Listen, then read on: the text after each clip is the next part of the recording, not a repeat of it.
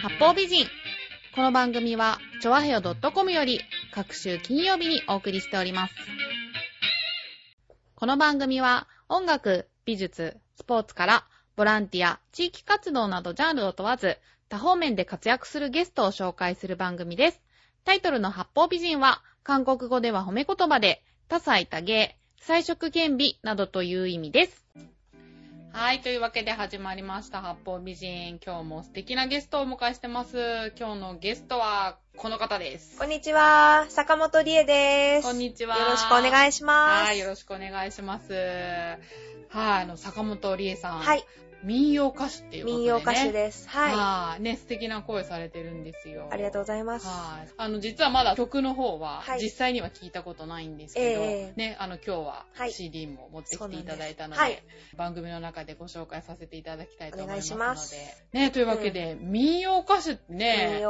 私、お話しするのも初めてなんですけど、なんで民謡歌手なんですか？そうですよね。よくね、はい。なんで民謡なのって聞かれるんですけど、はい。私は10歳の頃から、はい。あの、友人に誘われてうん。民謡を始めまして、え、ってか、その友人はいくつなんですか？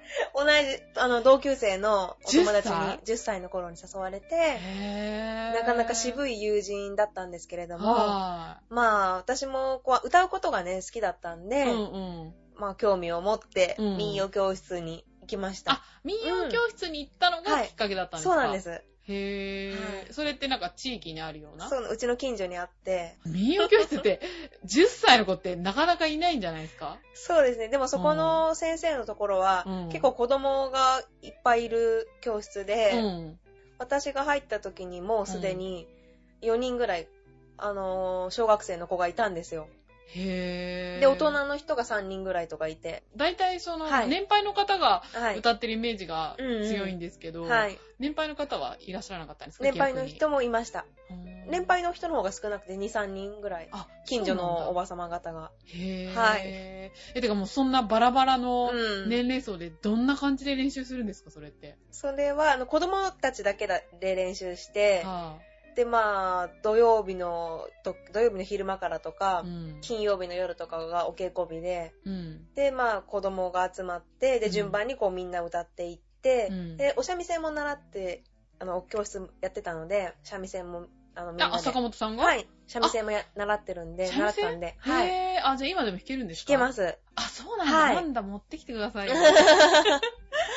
そうなんですよ。そうそうやってお稽古してて、え、今でもうん。練習とかってしてるんですか？今最近はお稽古はちょっと行ってないんですけど、うんはい。まあ自主練で自分で練習する感じで。へー。はあ、それは聞いてみたかった。うん。あー、へーまあ10歳から民謡と三味線。うん。え、でやっててどうだったんですか、その民謡は。民謡はやっぱりこう、歌うことが本当に大好きだったんで、うんで、たまたま運よく習って半年ぐらいで、うんあの、フジテレビでね、うん金管素人民謡名人戦っていうのを番組があったんですよ。はい。で、その大会に出る、テレビに出ることができて、あ、そうなんだ、すごい。そうなんですよ。だからまあ自分としてはそういうふうにこう着実にこうステップアップしできたっていうところがすごく嬉しかったし、まあ励みにもなったんで、うんまあそういたまたま運よくね、テレビに出れたんで、え、てかそれはいくつの時に？10歳の時ですねあ、。そうなんだ。はいじゃあもう始めてすぐ？初めて半年後ぐらいに。へー。で、まあ、トントン拍子じゃないですけうど、んこうね、やればやるだけうん。テレビに出れたりとか、なんかうん小学生の部で優勝したりとかうん。できたんで、まあそれが励みになってうん続けてこれたのかなと。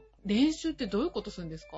もう練習は本当実践ですね。歌をとにかく歌う、民謡を歌う形で。はい。発声練習とかはないんだ。発声練習とかは特になえ、く、本当に？もう民謡自体がもう発声じゃないですか。発声練習じゃんみたいな感じなんで、もう実践のみみたいな。なんかほら、ろうそくの炎をあーそうそうねないで歌うとかいう。そうですね。あー、それもやったりしたんそですか？れはやったことなあ、いです。やらないんだ。え、てか、その練習って本当にあるんですか？いやー、私はやったことないですし、あれコマーシャルですよね。うんうんうんうんうん。あったんですよねうんうん。一世を風靡しはいた、はいはいはい。唐沢明子さんという民謡歌手があのー、コマーシャルでやったんですけど、うんうん。でも実際ああいう練習はやったことないですし、あんだあんまし聞いたことないですね。はい。そっか、ええまあ、パフォーマンスなのかもしれないそうですね。うん。一種のパフォーマンスだと思います。それは失礼しました。ええ学校にも通われたってちょっと先ほど伺ったんですけど。そうなんです。二十歳ぐらいを過ぎてから、うん。あの、実際ちゃんとボイストレーニングってやったことないなっていうことに気づき、あ、はいはい。そういう学校に通ったんですよ。それでそこではポップスとか、うん。あの、そういう民謡以外の歌も勉強したんうで、ん。まあ言葉の伝え方とか、うん。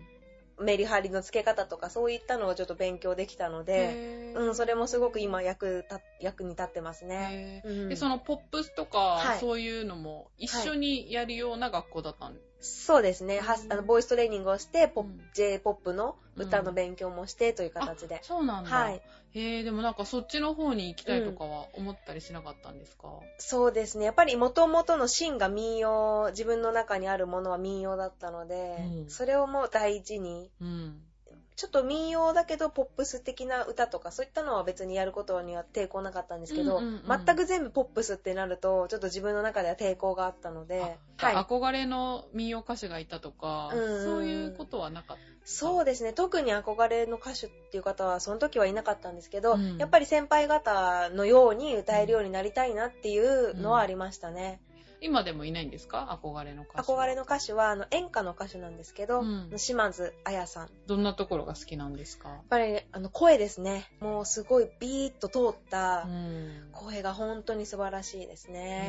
へー。他に心動かされることもなく、うん、うん民謡一本で。そうですね。はい。い。まあ10歳の時だからもう結構はい。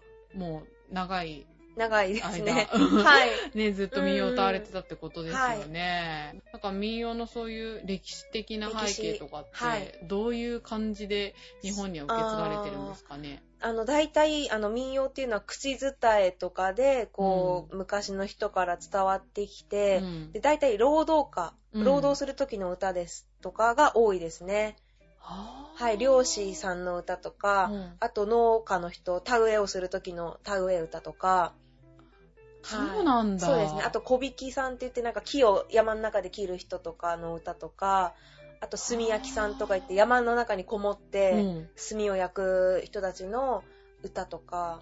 え、それっていうのはもうちゃんと形として残ってるんですか？大体こう大体あやふやな形で残ってたものを、うん。大体せ戦後ですね。戦後になって、うん。そういう形にしちゃんと綺麗な形にして、うん。三味線の伴奏をつけてっていう風になってきたんですねだからもともとはもうアカペラで手拍子でこう歌うようなものだったんですよ。でもそうですよね。いろんな、なんかオランダ民謡だとか、はい。そういうのって全部はい。作者不明で。そうそうそうそう。あー。作者不明ですよね。うん。あ、これテロップ出ましたね。そうそうそうそうそうそう。そう。作者不明ってどういうことって昔は怖く思ったけど、はい。でもなんか、やっぱり誰彼もうはい。好きな感じで、うん。なんとなく歌ってっていう、本当にそういう庶民たちがうん。作り上げてきたっていうね。感じなんですね。はい。そうなんですよ。えー、じゃあその職業ごとにあるそういう歌っていうのは全部空で歌えるんですか？そうです。あの漁師の歌だったらソーラン節とか。そうなんだ。うんあとソーラン節って漁師の歌なのそうなんですよ。あの、漁に出るときに、こう、気を合わせるために、こう、掛け声じゃないですけど、えーエンヤコラってやつ、エンヤコラ、ああ、そうなのヤーレンソーラン。はいはいはい。へそうえ。なんですそんなことすら知らなかった。そうなんですよ。あとは、お祝い事で歌う歌ですとか、うんあの、結婚式の長持ち歌とか、長持ちっていうのは、こう、うん長持ちするようにっていう意味。うんうん、あと、タンス長持ちってよく嫁入り道具で長持ちを持っていくとか、はいはいはいはい。うん、そういん。う意味があったりとか。そうなんだ。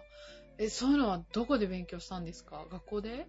あ、民謡教室で。ああ、民謡教室で。うんはい。なんだっけ、あの、昔、宮脇明宏が酔いとまけの歌って、あはいはいうん歌ってたけど、そうですねあれも民謡なんですか？あれはでも民謡じゃないですね。あの方が作ったんですよね、三輪さんがう。んうんうん。民謡調ですけど、うんあれは歌謡曲になるんじゃないでしょうか。うんん。よいとまけの歌。いい歌ですよいいね。歌ですよね。感動しますよね感動する。うんうんえー、なんかちょっと一曲生歌を披露してもらいたいけど、すぐ歌える歌ってありますか、生歌ですか？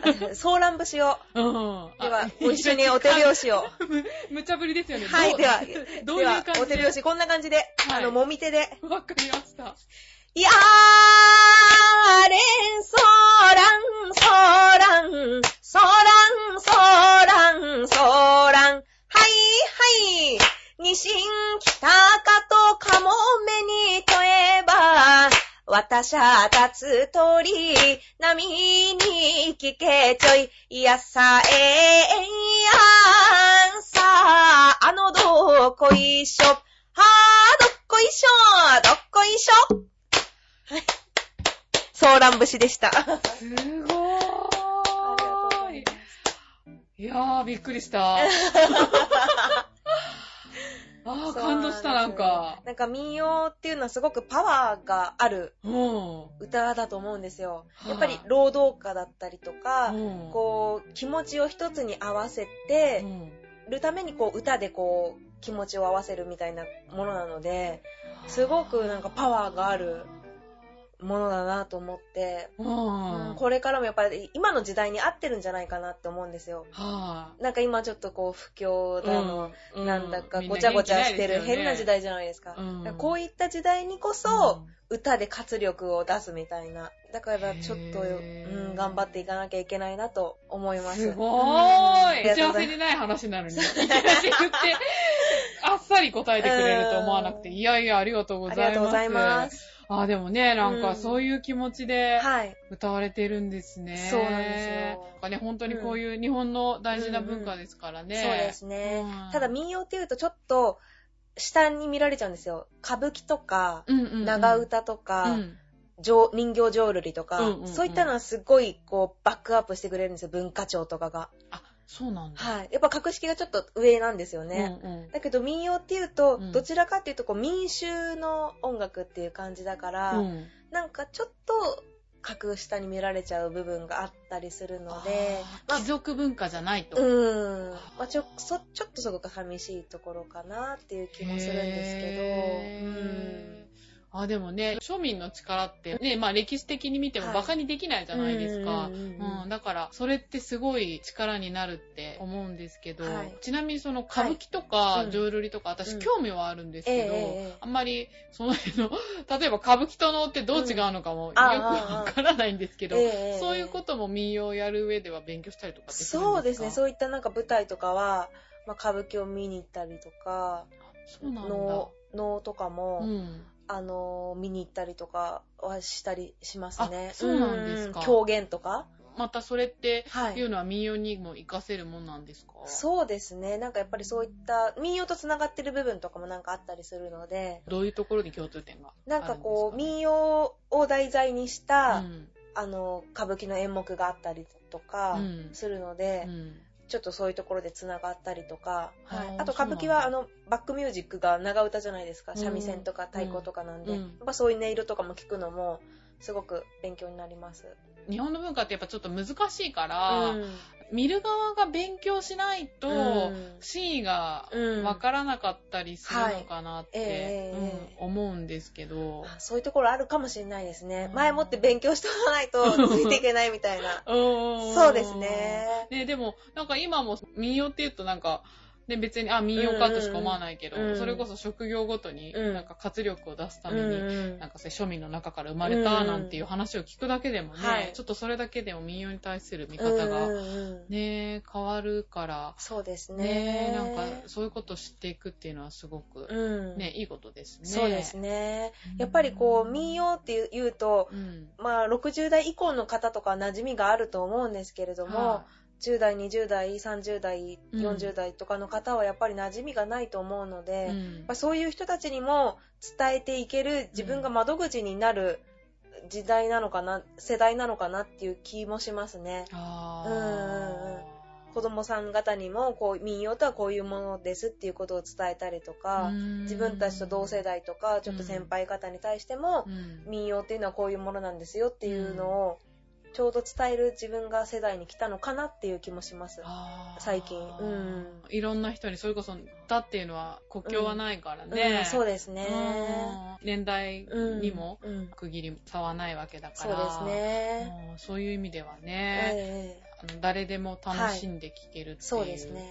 はい。ね。えーではじゃあ今日は CD を持ってきてますのでね、はい。アルバムなんですよねこれね。そうなんです。うん。あの、温度演芸楽団カラカラという、あの、バンドをやっておりまして、バンド？バンドなんです。日本の民謡を、うん。民謡とか、あと、温度のリズム。はい。トントントン、トトンガトンっていう、こう、盆踊りとかでよくこう流れているようなはい。リズムを、はい。まあ元にしたバンドなんですけれども、うん。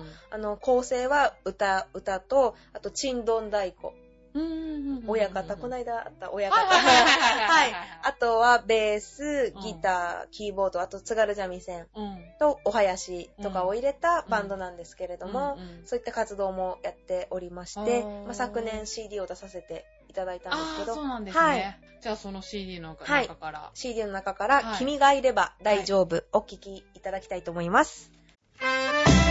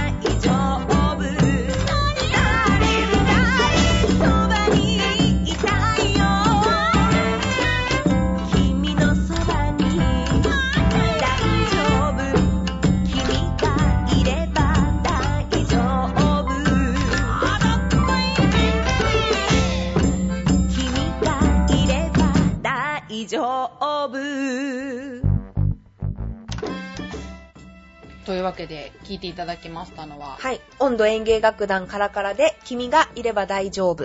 いや、いい曲ですね。ありがとうごいざいます。これ、スタンドドバイミーーをはい。温度のリズムにしたらどうなるかっていうことで、やったんですよ。いや、なんか憎い演出ですよね、なんかね。歌詞もそのまま。そのまま直訳して。へはーえ、ボーカルははい坂本さん一人、い。そうです、私一人で。はい。え、なんかどんな楽器使ってやってるんですか？はい。えー津軽三味線、うんちんどん太鼓、うん。ベース、うん。えーお囃子。うん。で、ボーカル、この5人が基本メンバーなんですね。はいはで、他にゲストミュージシャンで、い。うん。えーラッパとか、うん。あと、呼吸、あー、はい2個。2個、はいはい。はい。うんうんうん。とかうん。ドラムとかうん。ギターとかを入れたりして、あー、やってます。ドラムもギターも入ってるねはい。ゲストで。お囃子って何おですか？囃子。お囃子っていうのは、うん。あの、はーちょいちょいとか、うん。はーどっこいとか、歌のこう合間に入れるのをお囃子っていう、あ、そうなの？っていうのもありますし、あとなんか、えー、なさあの、浦安林とか、そうはいう、うん、うんうんうん。の、なんかある、二つあるんですけど、うんうん。まあ、民謡のお囃子っていうのと、その浦安林っていうのは、うん。多分、神楽とかそういう踊りとかうのん。お囃子、お祭りとかのお囃子、よく出汁と、あのーお祭りのみこしとか、うんうんうん。出汁とかでうん。やってるのもお囃子って言うんですよ。うんうんはい。うんうんうん。そうあ、それとはまた別の。また別。の。知らない。そう。そうなんですね。ね知らなかった。勉強にろね、ありますよね。なりますね。ここでメールがね、はいあ来ておりますので、はいご紹介したいと思います。えラジオネーム、はい。なにわの弱々しい乙女さんから。乙女さん。はい。はい。サンママンの写真を見ました。うんえっ、と、これはサンママンっていうのは、あの、私の先々週の,、はいあのゲストの方で、はい拡大 FM の、はい、あのパーソナリティの方なんですけれども、はい。まあ、こんな人が自分の家に上がってるってどんな感じなんやろう。うん普。通、頭にでっかいサンマつけてる人がうん家に来るどころか、見かけることすらないような、てんてんてんっていう、うんまあ、サンママンさんは。はい。はい。学大 FM の。はい。はい。で、あの、坂本さんは、はいあの、以前に学大 FM で、はいあの、パーソナリティされてそうたってなんです。ことで、ね。お手伝いしてたんですよ。はいはい。学大 FM がはい出張で、うん目黒のサンマ祭りに、サンマ祭りはい行った時に、まあちょっとそこでゲストとしてうん呼んでいただいたので、はいその時にね、ええ。坂本さんとは一緒にね。って、はい。出さし、出させていただいて。はい。はどうでした、サンマ祭りは？さんま祭りは、私、さんま祭りに行ったのがちょうど、まあ2時ちょっと前に、あの、会場に行ったんですけど、はい。もうすでにサンマ売り切れですみたいな、あの、表示が出ておりましてあー、ですごい人で、うん。でしたし、うん。たくさん美味しいね、もの、物産ですか、地元のこう、うんうんうんお店とかも出てたりして、うんうんうんうんなんかすごい私は楽しんじゃいました。なんか民謡みたいな歌とかもやって、そうですね、民謡とか阿波踊りとかうんうんうんうんゲストで出てましたね。はい、あそれもちょっと見ました。あ、そうですか、はい。やっぱりああいうのを見るのは。うん、やっぱ楽しみですね。好きですね。そうですよね。ねえ、まあ、サンママンさんとも、はいあの、キボイトさんですね。はいいろんな呼び名があるんで、うん。はい、そうですね。ねえ、お知り合いで、まあ、はい頭にでっかいサンマサンマ。ね、乗せてましたね。本当にあの格好でね、はいここまでちゃんとわざわざサンマ持って、うんまあ、さすがに外ではつけてなかったんですけど、うんはいまあこのスタジオで、はい。頑張そう、つ。けてね、ラジオだから見えないんですけど、うん全身フル装備で、まあ来ていただいたんですけど、はい。学大ヘムでははい。月に1回やってたっていうことそうなんで。す。第2週目が担当で、はあのー、1月から、あ3月からやってた、あの、出させてもらってたんですけい。ど、うんちょっとまあ、あの、9月の放送でね、うんちょっとお休みをいただいて、あーそうなんですね今お休みをいただいている形なんですが、ええええまあ、何かイベントとか、はい。お祭りとかあるときは、うん読んでいただいて、うんうん、ちょっと応援で行こうかなと思ってます。はい。めぐみさんもちょっとゲストで、そうですね。ね、出ていただいて、ね、そのうはい。ちちょっと、うんうん遊びに行こうかと思ってるんで。ぜひぜひ。はあの、離婚式プランナーのね、はい寺井さんも、以前ゲストで出ていただいたんで、い。うちでもゲストで出ていただいてね。ね、浦安つながりでね。はい。ですよね。寺井さんは、私のとこに出てた時は、もううん離婚式の、うん。としてはまだはい。活躍されてなかったんですよね。あそうなんですかそう。で、ここに来て初めて、はいはい今実は離婚式っていうものをええやってまして、みはいたいなことをなんか、初めはていこの番組で、海でカミングアウトカミングアウトしたっていう何ですか、それ。なんだかよくわかんないんですけど。なんだか。ででも何、出るつながりは何で、どうしてつながったんですかあ寺井さんとは。えっとですね、あのーうちのパーソナリティで、はいあの、合瀬まゆさんっていう子が、はいあの、火曜日で、はいハッピーメーカーっていう番組ではいやってる子がいるんですけど、はいその子が、はい。浦安のケーブルテレビのナレーターをやっていて、はいで、まあ、それつながりで、はいまあ、ちょっとまゆっちょから紹介されて。何暴露してんだ、こんなところで。そうなんですか そう。ね寺井さんもなんかもう有名人になっちゃって。そうですね。ん面白い方ですよね面白いです。ね本当に発想がね、はい。面白い。なんでね、はいまあ、また近いうちに出てもらおうかあな。と思ってるんですけどね。うんまあ、ちょっといろんな人がそうですね。ね、サンマも来るし。サンマも来るわ、離婚式プランナーは来るわ。ね。見ようかしら方私は来るわねね。来るわはいっていうことでね。ええはい。まあちょっといろんな意味で多種多様になっております。うんうんうん八方美人でございますけれども。ははいい。じゃあちょっと続いて、はいもう一通メールが来ておりますので、はいご紹介したいと思います。はいえーラジオネームが、鈴木さん。鈴木さん。この方はですね、はいあの、先月、はい八方美人で、えプレゼントを告知してました、はいポーランドの司法展というあの美術展があるんですけど、まあそちらに応募して、まあうん当たったので行ってきましたということで、この連休中、えはい。富士美術館に行ってきました。チケットありがとうございました。ただ、ものすごい人でびっくりしました。ルーベンスまでなかなかたどり着けませんでした。ええついでに初めて高尾山にも登って楽しかったです。っていうことでね、はい。報告のメールをいただけまして、どうもありがとうございます。今でも、あの、はい八方美人では、ウィッチ美術館っていうね、はい。あの新宿の美術展のあのチケットのプレゼントを告知してるんですけど、はい美術館とかって行ったりとか？たまに行きます。あ、そうなんですか？はいはい絵とかも興味ある絵とかもそうでですね。ねが全然詳しくないんですけど、はまあ、ぼーっと絵を見る時間とか、あとはい美術館のなんか雰囲気が好きですね。い。なんか心がうん休まるなりますよね。うんうん。ね、そう、私もが好きで、はい。うん、まあいろんなとこ行ったりとかするんですけど、ええそう、そのサンママンこと、はいキボイトさんにもこのチケットをプレゼントしたんですけどね。はい。行かれたんでしょうか？行かれたんですかねはい。感想を待ってます。感想を待ってます、はいっていうことでね。はい。坂本さんね、はいブログをね、はい拝見させていただいたんですけど、ええなんかすごいいろんなとこ行ってるじゃないですか。そうですね。ねえ、だからはこれって、いうんうん旅好きなのかなと思ったんですけど、はい。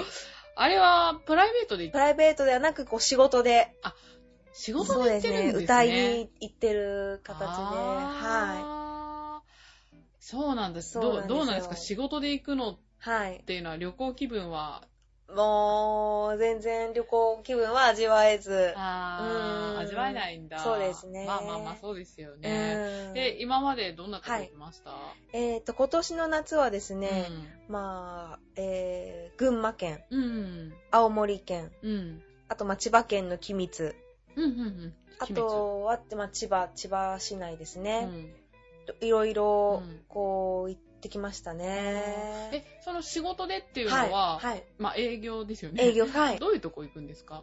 えっ、と、その町の、町とか村とかのうんイベント、お祭り、夏祭り。あはいお祭りねお祭りですね。じゃあ夏なんか忙しいんじゃないですか？夏、そうですね、うん忙しかったですね。もうまた今年は暑かったんで、野外がね、多かったんですよ。もう汗との戦いで。そっか、うん着物着ますもんね。着物着ますあどうなんですか、夏場に着物って。夏場に着物もね、もう相当暑いですね。もうね、汗がもうポタポタ流れるのがわかるんですよ。化粧崩れた化りとか。粧崩れますし。でも顔はそんなに汗かかないんですけど、やっぱり体ですかね。首から下がもうポタポタと汗をかいてますね歌歌うってね、結構体力使う。そうです。ね。お寺の方に営業にされたりすることもあるってことで。えーと、千葉の君津にあるお寺にですね、うんまあ、夏に行ってきたんですけれどうんも、うん。そのご住職さんがですね、とっても歌とか民謡とか三味線がお好きな方で、そのお寺の中でステージを作って、うん町とか村のご近所の方を集めて民謡コンサートをやったんですよ。それはとってもやる方も楽しそうな。そうですね、楽しかったですね。ねで、またやっぱりご住職さんもとっても声がいいんですよ、やっぱり。あの、お経を読んでるから読んでるから。ちゃんと腹式呼吸ができてるから。すごくいい声で、へー。はちょっとお経もやっぱり少し民謡調っていうか、やっぱりあそういった感じがしましたんで、だから聞いててすごく心地が良かったです。お坊さん歌ってる人とかいますよね。そうそう上手なんですよね歌いながらお経を読んでる。そうそうそう、そうなんですよ。はいはい。あ、そうなんだ。はじゃあなんかそういうところで何か通じたりするものってそうなんですね。。きっと通じてるものがあるんだと思うんですよね。へー。じゃあなんか、うん寺用の歌とかあるんですかねお寺用の歌っていうのは特に民謡ではないんですけど、でも多分元はお経とかそういったものが変化して民謡になって、演歌になってとか J-POP になってっていう元は多分お経だと思います。あ日本の音楽のルーツっていうのは。あ、そうなんうん、ですか、そんな感じがします。日本の独特のこう音楽っていうか音階だと思います、お経は。うんそうなんだあのリズム、リズムとかなんか。なんかそれはすごい新しい。だからもしお経を聞く機会があったら、注意深く聞いてみるとうん。面白いかと思います。あーうんちょっと歌に聞こえたりとか。そうですね心地よく聞こえたりとか。聞こえると思います。へー。面白いこと聞いた。今日はいろんな発見がいっぱいありますけれども、はい。あの、なんか、いろんな地方に行かれるってことですけど、ええ逆に地元でなんかやったりとかしないんですか？地元、私は行徳に住んでるので、はいは行徳駅前の弁天公園っていうところがあるんですけど、うんそこの弁天祭りとか、い。うん。あとは神社とかお寺とかのお祭りうん。ですね、出させていただいたりとか。うんはい。。浦安、浦安でね、歌ったことは、あの、なんと、ホテルとかね、うん。ああるじゃないですか。はいはいはいなんとかホテルいっうんぱい。オリエンタルホテルとか。はい、オリエンタルホテルとか、そこで、なんか会社のイベントとか、そういったのでは、あの、歌わせていただいたことは。あありますはいねえ、まあ本当いろんなところで活躍されているようで。はい。ねえ、でも本当に素敵な歌声で、はい。すごい私パワーをもらった。ありがとうごいざいます。は。はいい。ねなん。かいろんな人に聞いてもらいたいですね。頑張りますねえ。はいねえ、じゃあまあそろそろお時間の方えもえやってまいりましたので、はい。今後のはい活動についてなんかをはい。ご紹介していただけたらとはい思うんですけ。ど。そうですね。今後、まあ、10月はですね、あの、小岩に住んでいる、はい。演歌歌手の70、もう80歳近いおじいさんがいるんですけど、うん宮城三郎さんっていう方の、はあの、発表会毎年あるんですが、うんそちらにゲストで呼んでいただいい。て、うんうんあとはですね、11月にですね、うんあの、民謡酒場よさこい。あはい行。きましたよ。先日来ていただいた時はいはい。カラオケし11た月、そうなんですよ。11月20日の土曜日に、うんあの、自分の民謡コンサートをお店でちょっとやる予定でして、ソロでやるんですか？ソロで。あ、すごい。またちょっと詳しいこととか時間とはいかちょっとまだ未定なんですが、決まり次第またご連絡しますので、はい、あの、ブログとかにもアッあプしてる。そうですね。か？アップします。はい。ええじゃあ、あの、リンクさせとくので。あはい。よろしくお願いします。ぜひぜひそちらをね。ね、見ていただいて。うんうん。ね、あの、坂本さんあれですよね、そはい。の、よさこいには、うんえっと、定期的に行定かれて期的に、るんですよね。はい、出てます。はい。ただちょっと何曜日かっていうのはまだ未定だったりとか、かはい、シフト制とかだったりするので。はい、ちょっとまだ決まってたりはしないんですけど、ねあ、の、お問い合わせいただければ、はいはい、ぜひまた遊びに来てください。わかりました。はい、よろしくお願いしはい、よまろしくお願いします。今日はとっても素敵な歌声を披露してくれた。ありがとうございますはい、お相手ははい私、めぐみとす。坂本理恵でした。はいはい、ありがとうございます。